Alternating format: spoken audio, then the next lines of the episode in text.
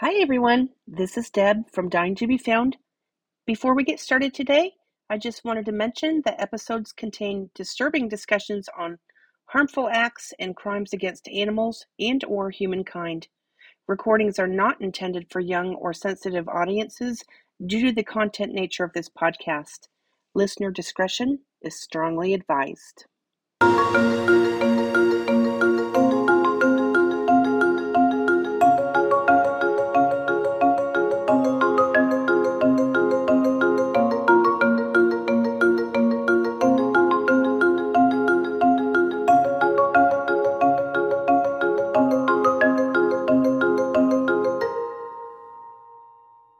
Okay, we're recording. Are we reading or is this just like an intro? We're talking. I think let's just talk. What do you think? Okay, go. You can. Oh. Okay. Hi, everyone. I'm Deb. And I'm Beth. And we are so excited about starting this podcast. And it's called, obviously, Dying to Be Found. I hope that you guys found us. This is exciting. Beth, I'm a little bit nervous. I am too. Okay, so here's what I was thinking in the commute to work today. I'm thinking as we're starting this broadcast, I am excited, I'm nervous. And one of the things that I wanted to talk about to the listeners was the fact that how we kind of came up with the name, Dying to Be Found. And in my opinion, and you can certainly tell me what you think, is that it's just not always about sinister stories of evil people. I want the broadcast itself to be open to interpretation to our listeners. So we can talk about missing persons or anything that we feel that kind of falls into people who just are holding out for hope. And that can, yes, include some of the stories that you hear on the news, like we're going to talk about today. But I just kind of wanted to let our listeners know that we are thinking about you, and we want you to, if you have any stories that you want us to cover, it is not just about true crime. It is also about missing persons and things like that. So if you have a story that you would love to hear, then please send us an email at dyingtobefound@gmail.com. And that's actually with a number 2 and the letter B in the middle. So it's dying, the number 2, the letter B, found@gmail.com. And then you can also look for us on Twitter and on Instagram. And you can also look for at Dying to Be Found, which is the dying number 2, letter B, and the word found. So yeah, it's a little, I'm trying to make it consistent, but for the purpose of social media, we're using that little shortened version, but you can also visit us on our website at dyingtobefound.com. And that's actually spelling the whole thing out. So I'm going to try to get some consistency there. We're getting started. I'm excited. Beth's excited. And what is going on in your neck of the woods?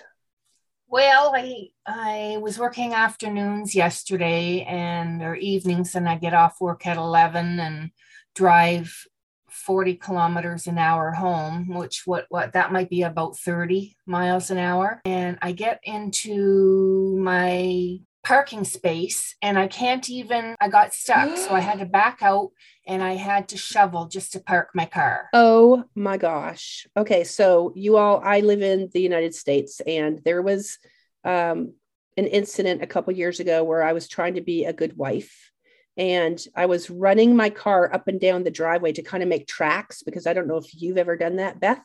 One of the reasons why I've never moved back to Canada is because I don't want to get up at 6:00 in the morning to shovel. But I can't believe you had to shovel to get into your parking space. So when I was backing up and going up and down so that the tire marks were leaving like a track so that John could come in and park, I ended up doing a 180 and slamming into my mailbox. You all, my sister, we have been talking about getting this started for so long, and my sister dropped off. She's not even in this meeting anymore. So hold that thought. It looks like hopefully she's going to be able to log back on. Maybe I'll get a text in a minute. So in the meantime, I want to talk about a teachable moment for just a moment. Teachable moment being that just be kind. I have this saying on my wall, and it's all about just being kind, and kindness will follow you. So I just wanted you all to think about that. So Beth's not here yet. I'm going to keep talking, or maybe I'll be silent. So let's talk about her while we're here. Okay, so this is what I remember about Beth when we were growing up. She's my older sister, and I was the youngest. So if anybody out there is the youngest, you get babied a lot. It was always, we have three sisters. It's Beth, and then my other sister, and then myself. Well, it always seemed like Beth and I used to gang up on our other sister. Her name's Kathy, by the way. But in the meantime, it was either always Beth and me against Kathy, or Kathy and me against Beth. So who came out the winner here? I'm thinking it was me. Welcome back, Beth. We've been talking about you. You have? Yeah. I've been telling everybody about our childhood a little bit. Oh. I guess you're going to have to listen to find out. I guess I will. My computer keeps freezing and then it crashes. Oh, gosh. Well, we're in episode 1, and you guys were learning. We're in the middle of learning. It's a teachable moment for Beth and myself on how to do a podcast, but it's going to be one of the best because we're going to take on North America, right? Right. Okay. Do you want to finish telling me about the snow? Because I think I got sidetracked and told you about my 180 and smashing the mailbox. So as I was moving into my spot, I couldn't get in. So I parked it out a little ways and I continued shoveling. And then I went to drive around a little block so that I could just run right into the snow so I wouldn't get stuck. And in the meantime... Wait. Are you talking about taking a running start into the snow? Yeah.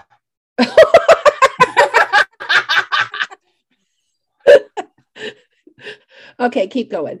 My dear husband, with his huge, massive truck, happened to be in the parking spot because he just got home from his afternoon shift. So he went back and forth with some of his big wheels. Like I did. Yeah. He didn't do it. But he's probably got those snow tires on. I didn't, because I live in America where we don't get much snow. Okay, so you got in, no problem? No problem. Okay, I do have to ask you, because it's been, you all, I have not lived in Canada as a grown adult. I don't even think I had my driver's license. But Beth, do you have to shovel your driveway, like shovel your area just to get out every morning to go to work? Depends on the winter. Oh my gosh. So that's a yes. It was the roughest winter. And yes, you guys shoveled it out, shoveled it in, but yeah. So that's why I don't move up north anymore. What else you want to talk about? Anything, or should we get going? Oh, we may as well get going. Okay, let's get going. So I want to talk today about Susan Smith. And oh goodness, do you ever remember watching that show Criminal Minds? Oh yeah. So at the very beginning of that show, there's like a mosaic of pictures of people's mug shots, and I kept zoning in on one person in particular, and I could not put my finger on who that person was until I literally started doing the research on this case that I'm going to talk about today, which is Susan Smith from South Carolina. And what do you know much about her, or just what was in the news? Just what was in the news. Okay.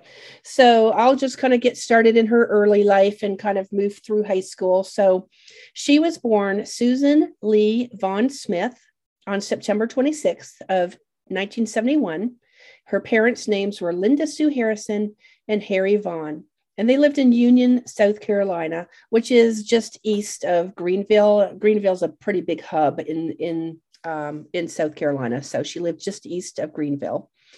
She was the youngest of three children. She had two older brothers and grew up in an extremely dysfunctional household. I can't imagine living in a house like that. That's, you know, we'll get into that. So even though her parents argued in front of the kids all the time, Susan kind of kept her dad on a pedestal. And unfortunately, when she was 7 years old, he did commit suicide after her parents' divorce. So I can imagine losing a parent at that age could be pretty detrimental. So it kind of seemed like from there, she was a little bit destructive. And a few years later, her mom ended up marrying another man who at the age of 16, when Susan was 16, the stepdad at that point molested her. So she reported this abuse to her school counselor and her mother.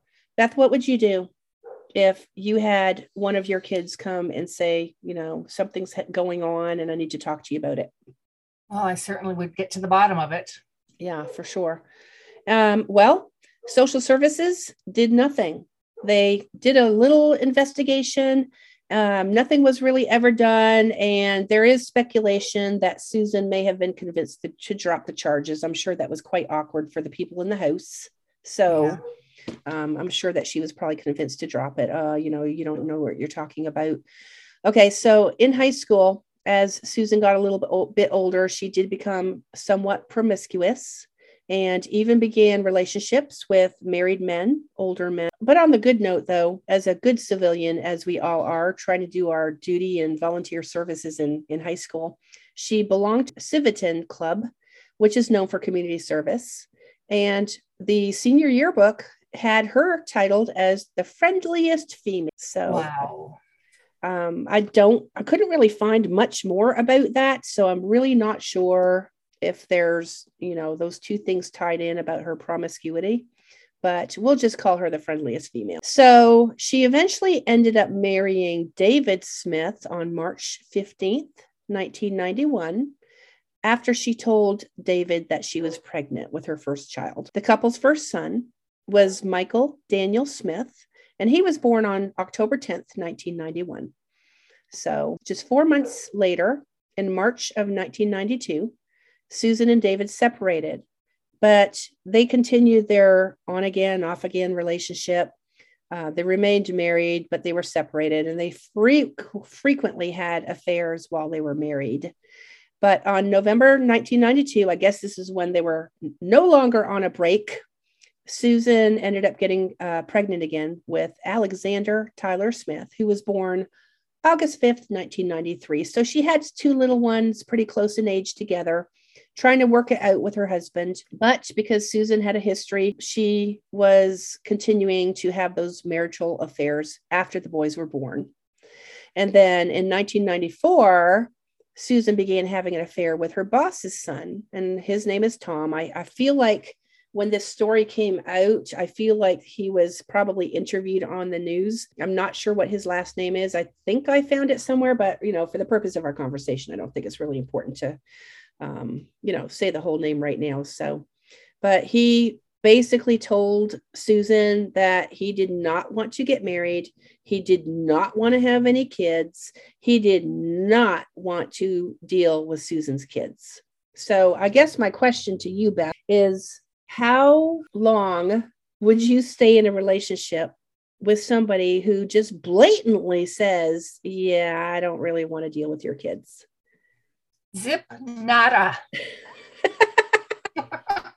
Okay, so believe it or not, she actually got a Dear Jane letter. And if you're old enough to know a Dear John or Dear Jane letter before all these emails came out, well, Susan was the recipient of one, pretty much saying everything that I had just mentioned about him not wanting to have any kids or dealing with hers. So based on Susan's background, Beth, what do you think was starting to go through Susan's head at this point? I mean, okay, we're talking about rejection, where we think we love someone, but they don't love us. So what do you think was going on in her head? Do you know anybody who's been in a situation like that? Well, maybe, did she tell Tom that she would leave her husband? Well, I mean, that would be great if she would leave her husband, but she didn't want to leave the boys with him, with David.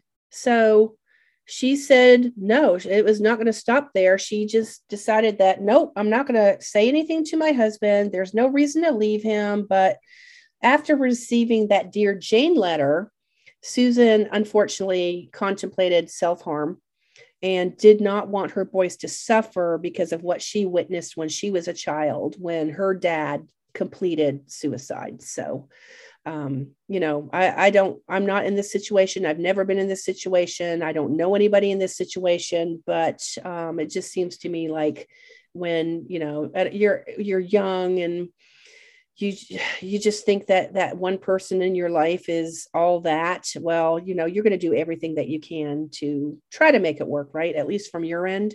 Mm-hmm, for sure. So on October 25th of 1994, Susan drove home, and I'm assuming from Tom's because she got both of her kids. She drove home from Tom's after getting the letter, got both kids, and just began driving around 8 o'clock that night. Have you ever gotten in the car with your kids just to drive around? I mean, I have known people, especially if you have like a colicky baby or something, and you want to, sometimes those car rides are very soothing, but you know, just consider her frame of mind and putting kids in the car. So have you ever put your kids in the car just to drive around? I mean, it could be because they were, you know, that was a good fast way for them to fall asleep. I remember one time when my son, probably around 2 years old, wouldn't fall asleep when we were in a cottage. So we took him for long rides. We took turns, my husband and I, to drive around, and it was moose territory. And that's what crossed our minds. Oh my gosh, are we going to hit a moose? Holy cow. We went back and forth a couple times. The kid never slept. Oh. No, I don't think I've ever done that. My kids were pretty good. So question for you, Beth. Do you go boating? Don't you have a boat? Yes. We go boating often on Lake Huron. Okay. Hey, that was my ocean growing up, you all. Oh, I thought you were going to say something, Beth. No, I just took a breath in because I'm just thinking. Okay, so I'm just kind of bringing that up about boating because do you know, are you good with measurement? Not at all. Oh, gosh, me neither, Beth. Whenever I use the GPS, I swear I have to look at that picture so closely. I cannot tell you how many turns I've missed. I still use MapQuest. I have a car that doesn't have a GPS, and I prefer the map. Dad taught us on maps and how to read them, and I'm a map girl. Susan was driving around that night, and around 9 o'clock, you remember she was in the car for an hour or so, right? And she came up on a lake. It was called John D. Long Lake. And I mean, I personally live in a water-ridden area, so I've passed a few boat ramps myself. And I do see that they're, you know, they're pretty long. So she drove onto a 75-foot boat ramp onto or at the John D. Long Lake. And then she decided she was going to stop halfway down and get out of her car with both kids still strapped to the seat. Okay. Do you see anything wrong with this picture yet? Yeah. So she's like, okay, she's just going to take a break, get out of the car, maybe walk around the car for a minute. But why she decided to park the car on the ramp is beyond me. But she didn't stop there. She just stood there and watched as her car went into the lake. So she pretty much just left the kids in the back seat, strapped in, while she got out of the car and watched it roll down halfway down that 75-foot boat ramp into the water. So, I mean, me personally, I can't imagine the scenario of just sitting there watching that happen is, you know, it's unfathomable to me. It is to your own children. Yeah, absolutely. But 10 minutes later, she recovered because she was found crying on someone's porch about a quarter of a mile away.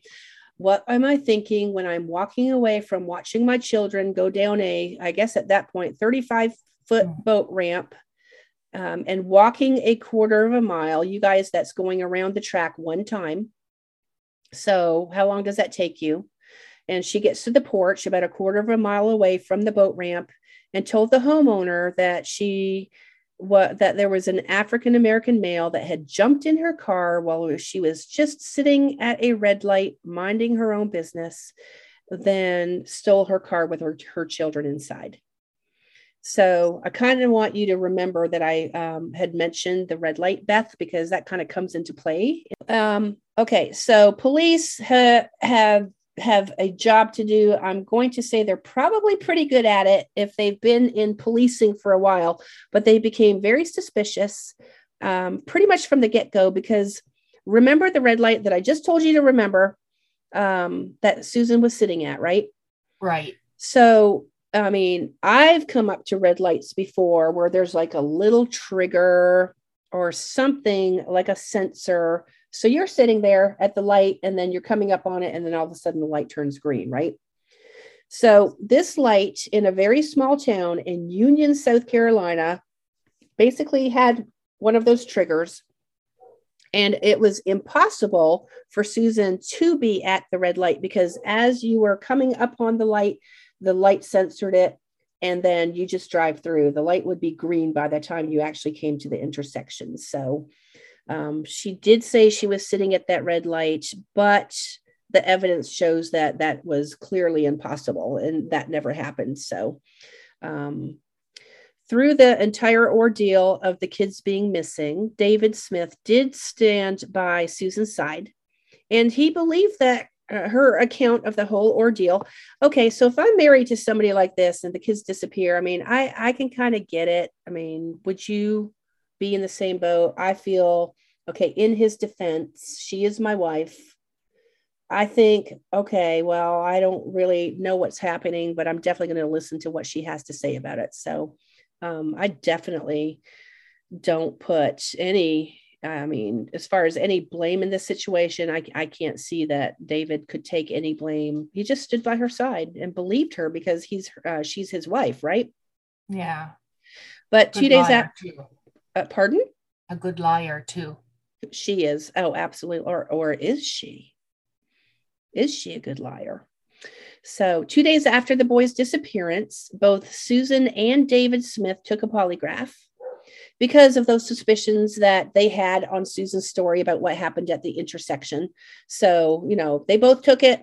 David passed his polygraph with flying colors, but Susan's polygraph showed deception, especially when she was asked if she knew the whereabouts of her two boys. I don't know how long it takes to take a polygraph, but I cannot imagine answering these questions and literally saying, I do not know where my boys are at. That is just crazy. So, and then too, I don't know if how the laws are in Canada, because again, I haven't been there in a while, but you can't use a polygraph here in America, and it won't hold up in court because, you know, some of them are considered to be unreliable. So I don't believe that they can use the results here either. But isn't that still, though, even though you can't use it in court, isn't that a great tool to use to get people to confess? Yes. So I think, you know, we're building up on the pressure here. So for the next 9 days, Susan went on national news with her husband, David, and begged the mysterious carjacker to please return her children safely. And during one of her interviews, Susan literally said, whoever did this is a sick and emotionally unstable person.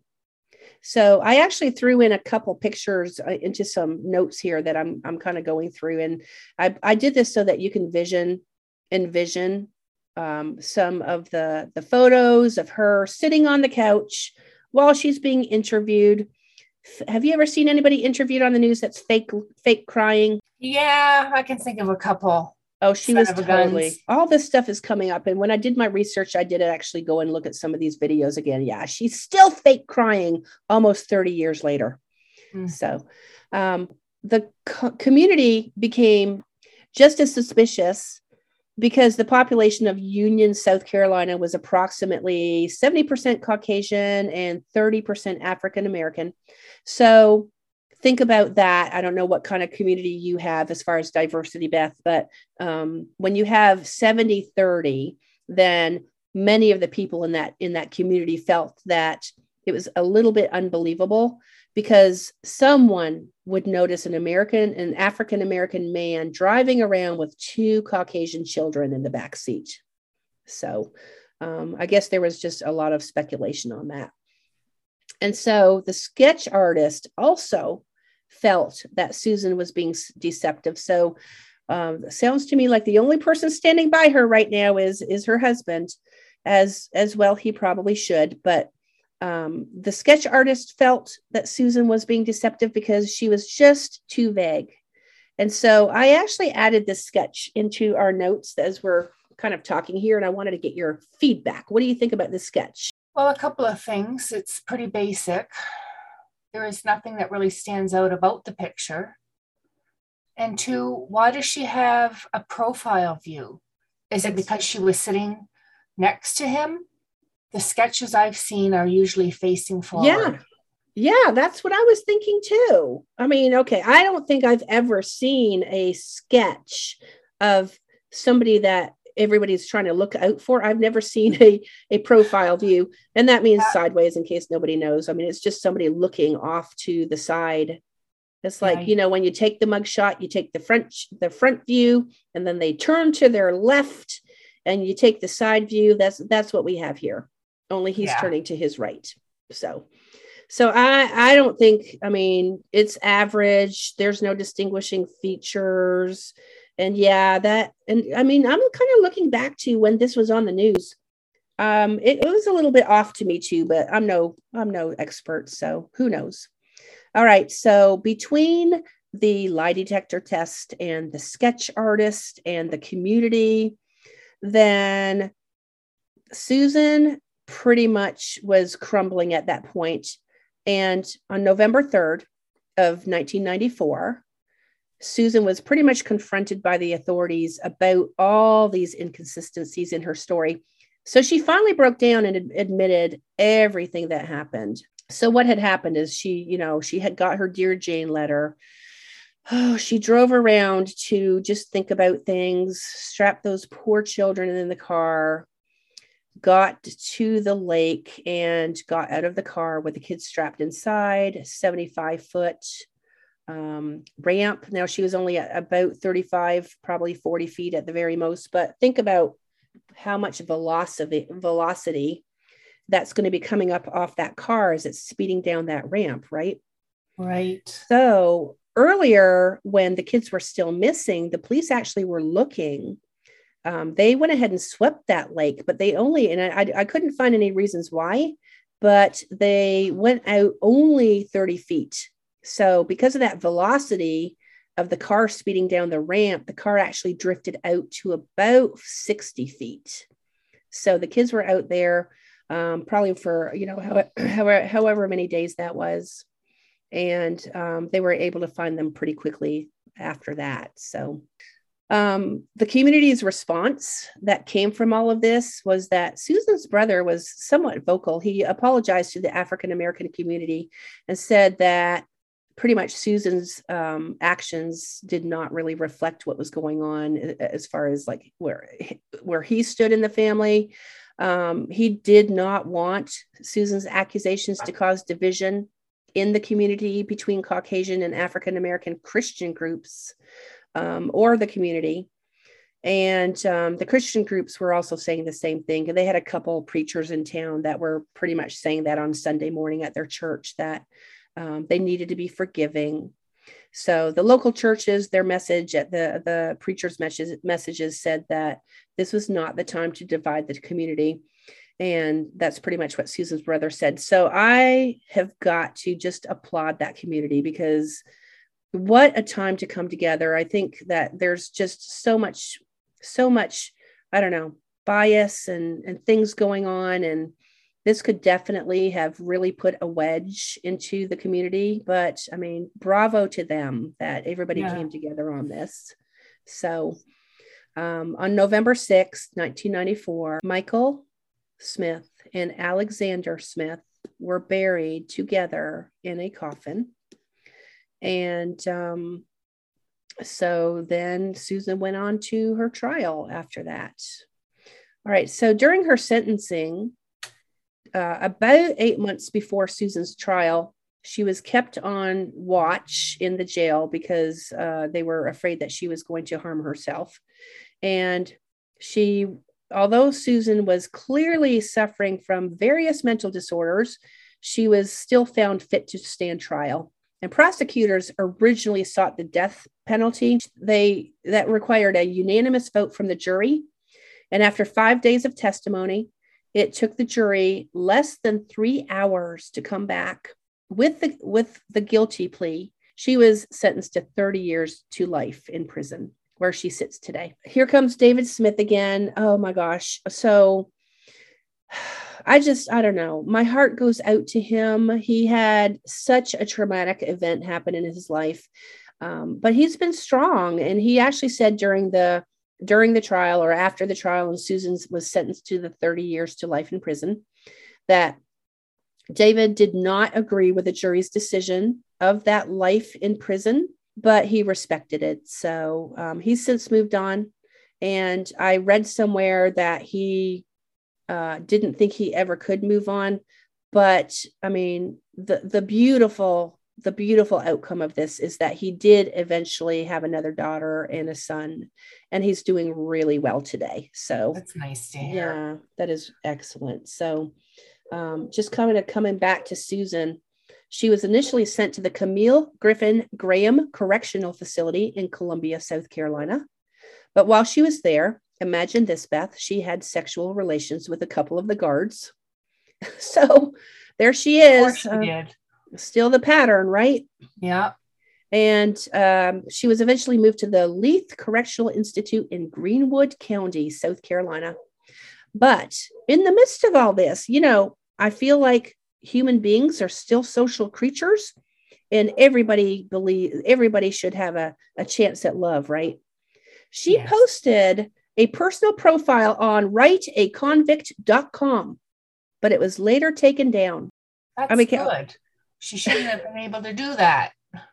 Wait, was it good that she posted on writeaconvict.com? No. Okay. I don't know much about is it the penal system?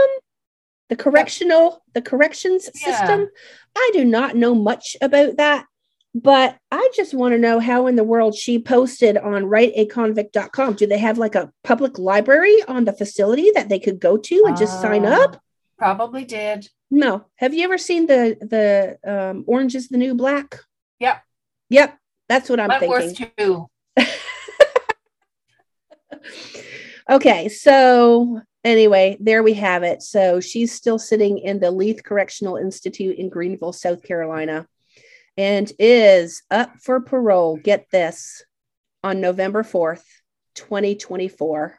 That's what, a year and a half from now? Yeah. 2.5 years. Sorry. See, my math is bad, you all. Yeah. So that's 2.5 years from now. 2.5 years. I don't think she should be paroled.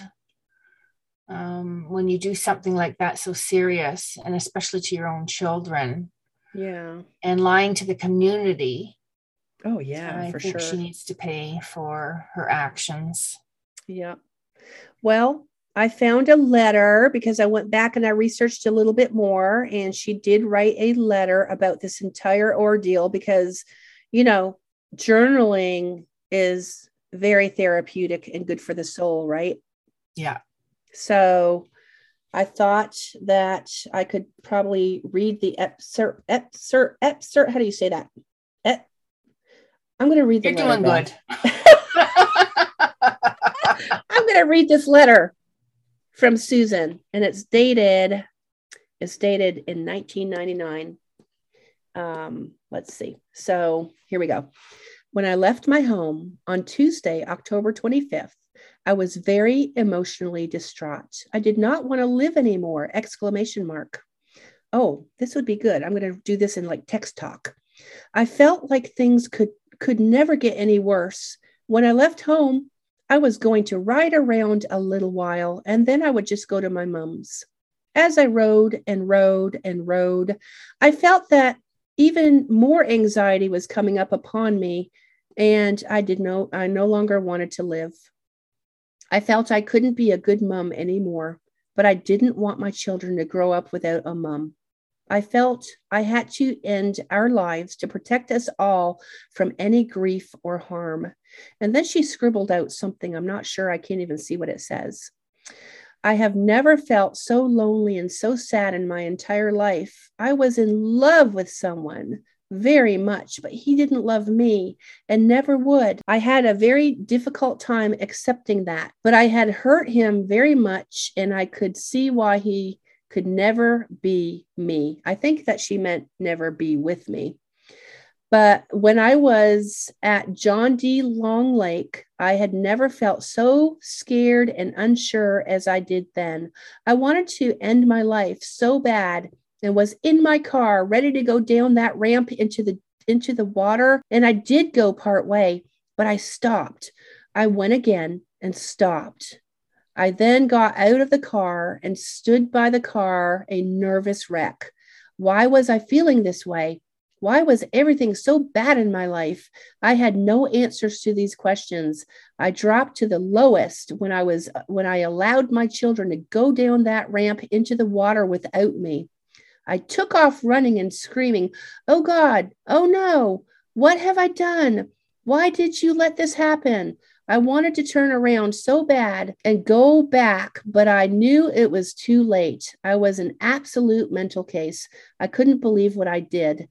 I love my children with all my little heart emoji. That will never change. I have prayed to them for forgiveness and hope that they will be fine in their heart, another little emoji heart, to forgive me. I never meant to hurt them. I am sorry for what has happened, and I know that I need some help. I don't think I will ever be able to forgive myself for what I've done. My children, Michael and Alex, are with our Heavenly Father now, and I know that they will never be hurt again. As a mom, that means more than words could ever say. You know what? I think I'm done reading. There's a whole nother paragraph here. If anybody wants to see this, you can actually find this online. It is dated 11/3/1999. I don't think I want to listen to that anymore. What do you think? No. Yeah. Okay. I get it. She needs to stay in jail. Yeah. Well, 2.5 years. We'll see her driving around. Okay. So with that being said, that's our very first podcast, and that's our very first story. What other thoughts do you have? Any thoughts about the story itself, Beth? No, I just keep going back to thinking of those two boys as mom was watching them go down. It's cruel. It's just unimaginable. Yeah, for sure. So, okay. Well, goodness. You know what we haven't talked about? How do we end these things?